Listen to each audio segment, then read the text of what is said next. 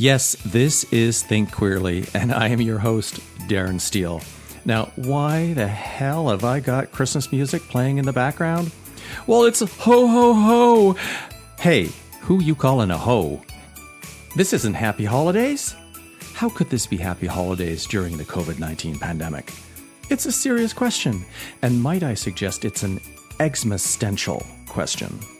Okay, jokes aside, let's get into it. I want to talk about how we can have a happy and healthy holiday during the pandemic, and how to either create new traditions or to scrap traditions altogether and see things differently.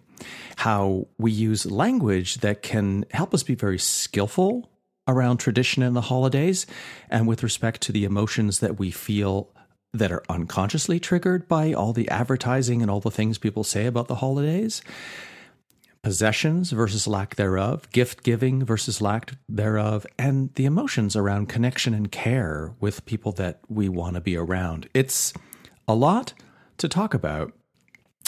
And it is Saturday, December the 19th in the morning. And I just thought of this as a response to a conversation that I had with a friend. So this is going to be a very freewheeling you know, one sided conversation with you today, but I hope it helps you. It's going to be a little bit in the vein of the last couple of episodes, which are uh, personal evolution practices, but without a very rigorous practice. I will end with some questions that you could ask yourself if you find yourself struggling with how to proceed around the holidays, given all of the various suggestions and recommendations about not visiting other people. So let me start with the background, the story. I think it was yesterday. Yeah. Um, I was texting with a friend of mine and he wrote, It's hard to believe it's one week till Christmas. What an odd year. It doesn't feel Christmassy to me at all. And I said, Well, you don't have to. There are no rules around feeling Christmassy. And he said, Well, that's true, but it's always made me happy before. And I wrote back saying, Well, we're doing our very best to make Christmas feel festive for us. I bought a bottle of Prosecco that we can have on Christmas Day or Christmas Eve. We ordered a Christmas Eve dinner package that we'll pick up for takeout uh, from our famous, famous, our favorite restaurant on Parliament Street in Toronto called the House on Parliament. And in advance of Christmas Day, we ordered a really lovely fruit flan from this cute little um, bakery catering shop called Daniel and Daniel around the corner from us. And I'm probably going to make some super extra cheesy baked ziti on Christmas Day. So it's going to be one hell of a, a feast fest, fest just for my partner, Christian, and I, and no one else. And so he replied, It's hard to feel festive this year you know how much I love Christmas, and I'm having a hard time getting into it. Now, let me tell you a little bit about my friend, and maybe you'll see yourself in it. He loves Christmas. He absolutely loves Christmas. I think if there were one holiday he could celebrate all year long, that would be the one.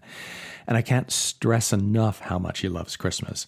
It's an everything holiday to him. He goes all out. He gets in the mood. He wears a Santa suit. He'll wear an entire Christmas outfit. He decorates his apartment with the best, you know, garnishings and decorations that you'd see at like some high end restaurant or, or bar on Church Street in Toronto and he wants everyone to have a gift, and he's got a tradition of having everybody over.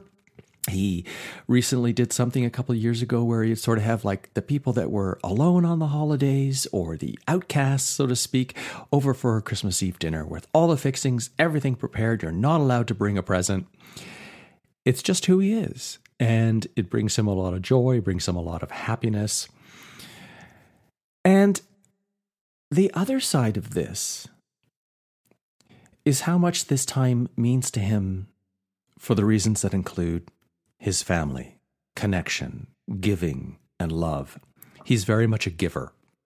And this really, this holiday, Christmas, really appeals to him, I guess, for that and just his upbringing and his whole personal history. And I see this as a very interesting challenge how we deal with tradition, which is a, a series of habits that are, you know, built into events at different times of the year within society, and all of the assumptions and the presumptions that come with these different traditions. Some of these traditions are religious based, and some of them are not. And as a personal leadership life coach, I'm fascinated by the, the challenge when we depend on external circumstances or events for our happiness. Because if you depend, uh, depend on something outside of yourself to be happy or to feel joy, it's going to be a very difficult and challenging life for you.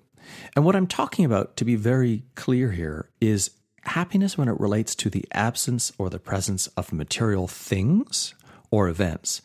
I'm not talking about the emotional connections with people because that's a really serious, difficult challenge during the pandemic is not being able to visit friends, family, people that you want to be with because that's a very basic human need. But when it comes to possessions or events, um, there are certainly egotistical issues around having capitalism possessions. And I don't have to go into all of that. I think you can imagine what we're talking about there. But if you are attached to things, that becomes kind of a prison in its own way. But what about events? In a sense, not in a sense, but events specifically like Christmas or the holidays, these religious holidays, which are tradition based, which in societies like North America or in Canada are, come very much from a Christian background. And they carry with it a whole sense of values and beliefs and morals with them as well, and expectations about what people are supposed to do. So I'm not discounting the positive emotional states that all of us experience over these holiday periods, whether you celebrate or not, because you can't help but see it in television advertising, hearing it on the radio, walking down the street and seeing all the Christmas decorations in the store. But I am suggesting that we take a deep, hard look at the tradition of the holidays and, and all of the things that come in to make tradition and how tradition enforces and boxes many people into expecting a set of events to happen that are habitual, that when they don't happen, will only lead to disappointment, like what my friend is experiencing. So, my experience of Christmas has changed over the years. As a kid, I mean, of course, I loved Christmas. My sister and I, we, we couldn't hardly wait to get up in the morning wondering if Santa had arrived. I was also brought up Catholic, so there was a very religious element to parts of Christmas.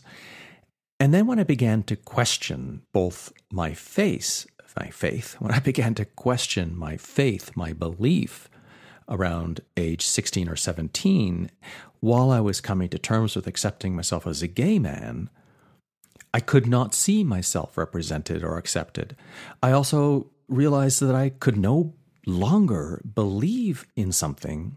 I could no longer believe in God, something that I had been taught to believe. I had never been taught anything else. I had never been offered the opportunity to wonder if this were right or wrong for me.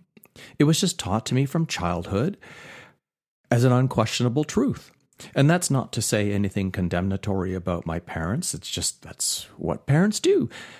Parents transmit their belief systems to their children. Different parents will teach in different ways. Different parents may, as the child grows older, expose them to different types of belief systems or help them understand the world so that they can come to make their own choices. But a lot of us have never questioned the sets of beliefs that we have in our life.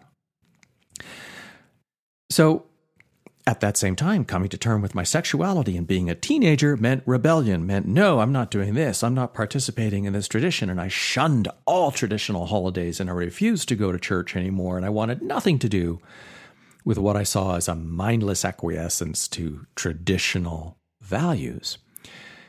Because even though I didn't quite yet have the capacity to, to determine how it all happened, I look back now and I recognize why it's been such a journey for me to to get clear about what are my belief systems, to understand what is morality and how I can exist as a moral humanitarian, how I can exist in a human heartedness capacity, taking my learnings from the Tao Te Ching, and how I can come up with my own sets of values and my core values of acceptance, impact, and joy as opposed to traditional values that I had been taught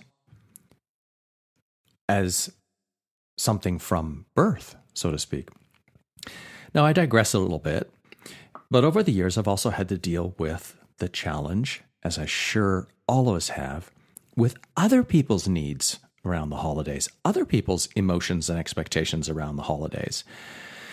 And in many ways, my mother is kind of similar to my friend in that she has emotional memories and a history that starts to come up over the holidays. Now, my good friend experiences mostly joy and is excited about the holidays, whereas very often my mom has a very mixed set of emotions that come back to um, childhood health issues, um, issues with her father, and then as a mother of myself and my sister, missing, longing for that childhood innocence and joy of wrapping up presents, or sorry, unwrapping presents and seeing what's under the tree for the first time. And she misses that experience. She, at least for some time in her life, didn't want to let go of that and would go into those past memories and kind of get depressed, which made Christmas sometimes very challenging um, when those kinds of emotions were coming up. But we all have our issues, right? And I'm not saying any of this to make my friend or myself or my mother seem like bad people. These are just things that we all experience. And when I say it in this way, think about how tradition creates these expectations and I've spoken about how expectations are unrealistic and can never be met, right?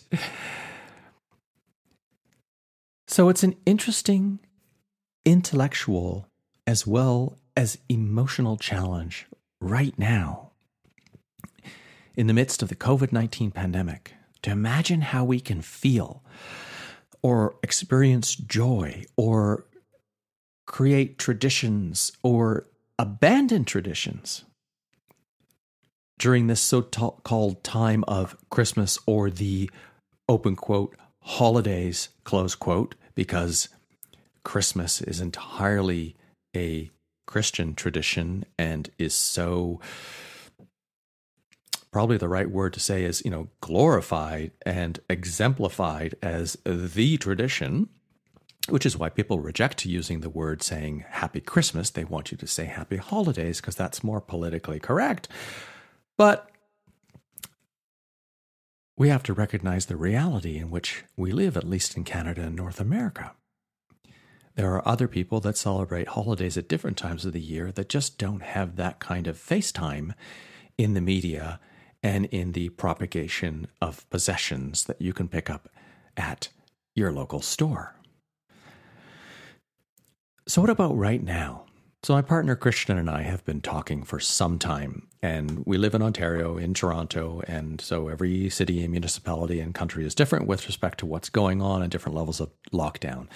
Well, we are in the thick of the second wave, and you know the top doctors in both Canada and Ontario and the uh, Toronto health officials were advising in very early December: stay home, don't travel don't go visit family. I mean, if you've got a bubble already, that's fine. But the issue is we're in the most problematic zone in Toronto, and while my partner and I are staying at home, we haven't had anyone in our apartment since the first lockdown in the middle of March, other than maintenance, a maintenance person two, three times to fix something, wearing a mask. We haven't visited any other friends except in the summer outside on a patio or at the beach or in a park with social distancing. But in the right now, when you could possibly be asymptomatic and get COVID, other than walking outside or just going to get groceries and always, always, always wearing a mask and washing our hands, how do we know for certain that one of us might not just for some slim chance possibly get COVID, be asymptomatic, and we go visit my parents or his parents? And my parents are late 70s, and his parents are early 70s, and his father has cancer in remission and my mother has cancer. Like, it's so irresponsible when we look at it, yet it's the struggle of feeling the emotional want to spend time with our family, to, to allow the experience that we can anticipate of all the fun and joy and happiness and connection and care and acceptance that we would get from being in that situation. But here is where we live in Ontario and Toronto, and we've seen the number of infections rise from November to December to like at least three times that of what we thought was the worst in the first wave in April when things peaked in Ontario. and, you know, we can't allow this to continue. We as individuals have to act more responsibly than our provincial leader, who is like grossly mismanaging and ignoring top health official, officials and just doing a terrible, sloppy, slow responding job in a pandemic. And we're no longer in the newness of this. We're nine months in. We have the trends, we have the reports, we have the data.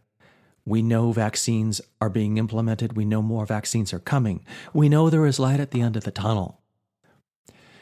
So, if our governments are not doing the right thing, we at an individual level need to be human hearted and take care of others for our own benefit. So, Conditions. What are the conditions that could be met that would allow you to revel, to enjoy these Christmassy holiday feelings that are based in tradition, your own traditions, the larger social toll or religious traditions, and the history of the emotions that you associate with this time of year? So I'm going to ask you three questions. And they're very open ended questions. Like I said at the beginning, these are kind of like my personal evolution questions, but they're not as defined, they're not as refined. I'm just leaving this really open just for you to consider. Why is Christmas or why are the holidays at this time of year so important to you? It's worth writing this down and getting really clear on what this means. It's also a really fulfilling exercise to, you for you to understand and to see through what beliefs and values might be coming up as you make notes of this. Now, the second question, if you want to do it, requires a little bit more work. Now, what are the three to five dominant emotions that you experience over the holidays? And if you want to play a bonus round, then consider the positive and the negative emotions. Because, well, you know, what are the holidays without drama, right? Well, I gave you the comparison of my friend, my mother, and my own experiences. My friend is looking for that joy and connection and love and giving and and helping, extending and opening up his home to other people during the holidays. So those would be the dominant positive emotions for him.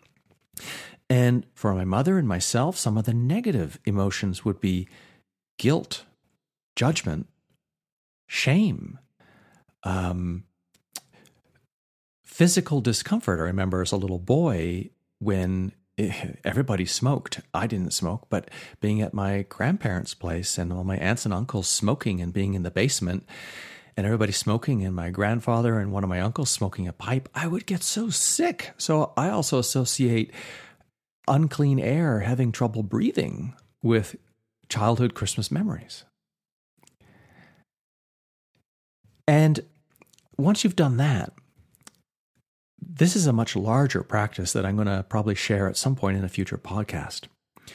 For each of those emotions, the positive and the negative ones, what ingredients, what other sort of emotions or events or situations or people or environments come together to cook that recipe